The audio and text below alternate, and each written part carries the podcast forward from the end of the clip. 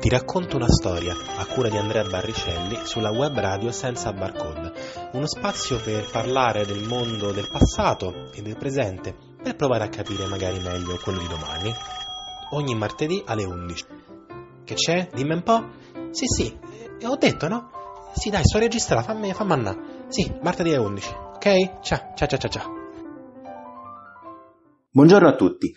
Sono Andrea Barricelli e vi do il bentornati al nostro consueto appuntamento settimanale con Ti racconto una storia, in questo martedì 22 marzo 2022 sulla web radio senza barcode.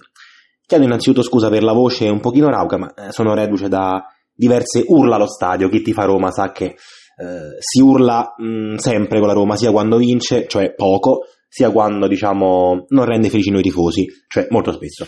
Chiusa la parentesi calcistica, allora una settimana fa ci siamo occupati di Riccardo III, una figura alquanto discussa dagli storici, la cui morte in battaglia chiuse nel modo più cruento possibile la guerra delle due rose.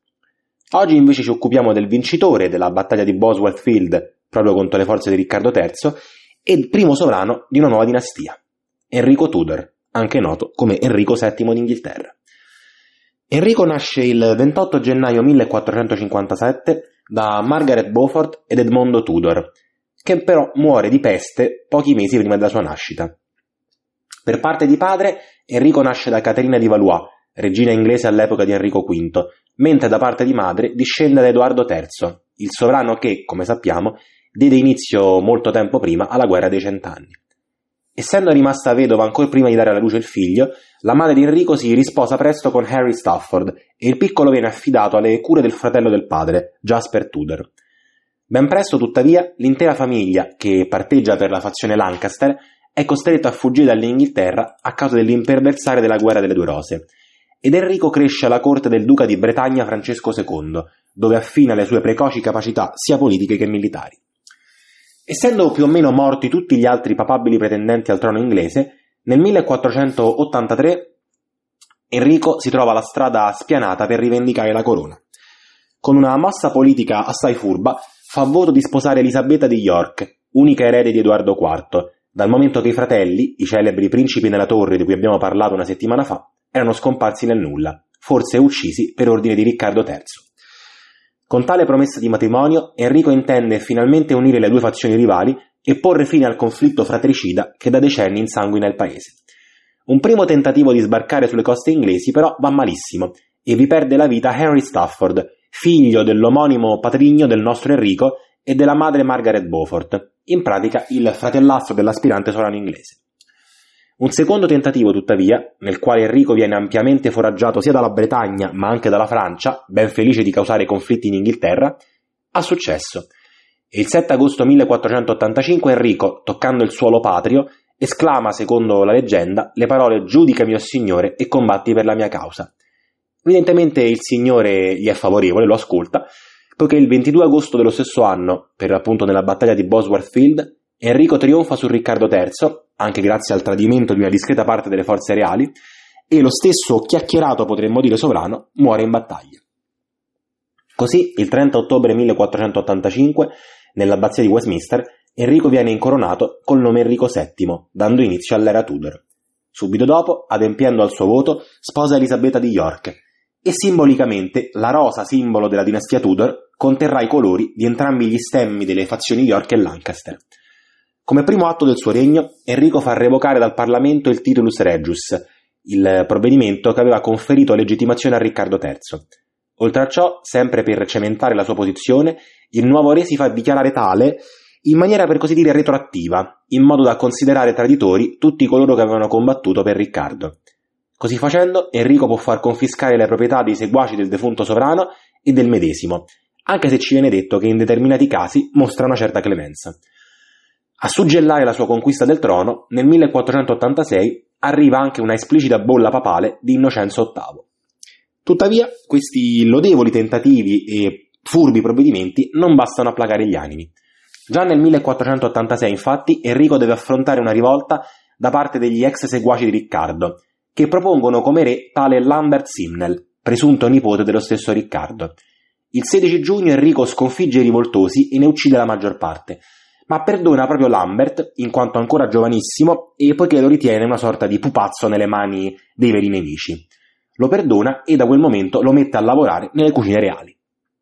Nel 1490 un altro nobile, Perkin Warbeck, si autoproclama re col nome di Riccardo VI, Riccardo IV scusatemi, e dà vita ad una nuova ribellione, stavolta più pericolosa in quanto ha il supporto della Scozia di Giacomo IV ed in parte anche della Francia.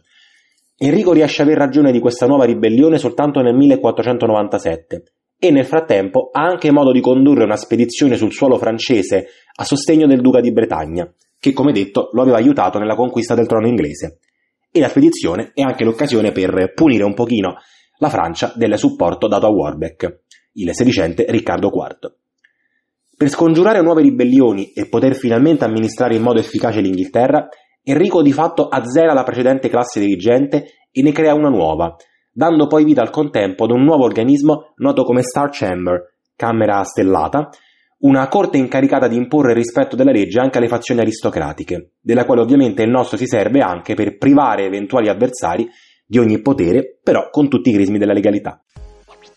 Buongiorno, sono Ivan Battista, autore del libro Psicourbanistica della città ideale. Sarà presentato nel salotto culturale Coco Matta di Via Leonida Bissolati 56 a Roma. Ovviamente interverrò io, sarò presente, eh, il professor Alessandro Bianchi, urbanista, già ministro dei trasporti, l'architetto Emanuela Bonfili. Tutto sarà eh, moderato dalla promotrice letteraria Sheila Bobba e ci sarà un rinfresco alla fine della presentazione per poterci magari scambiare ulteriori impressioni sull'argomento bevendo un buon bicchiere di spumante. Spero di incontrarvi tutti, a presto!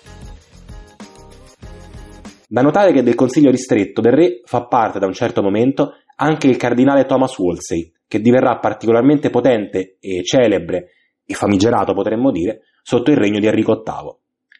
Va anche sottolineato che la Star Chamber acquisirà sempre più potere durante il regno di Enrico, di fatto soppiantando in buona parte il ruolo del Parlamento, convocato dal re appena sette volte in 24 anni di regno.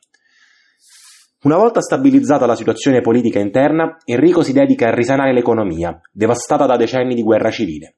Stipula in particolare un vantaggioso trattato commerciale con Venezia, Olanda, Lega Anseatica e Firenze, con la Firenze Medicia avrà grandi rapporti in particolare, trattato dicevo noto come Intercursus Magnus e riallaccia rapporti commerciali con la Francia non presenti praticamente da prima della guerra dei cent'anni.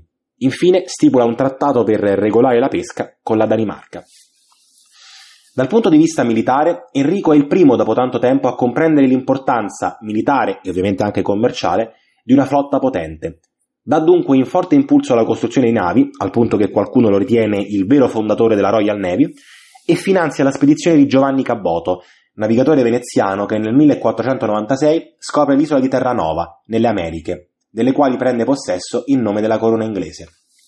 Enrico finanzierà peraltro anche una seconda spedizione, meno fortunata della prima, ad opera stavolta del figlio di Giovanni Caboto, Sebastiano.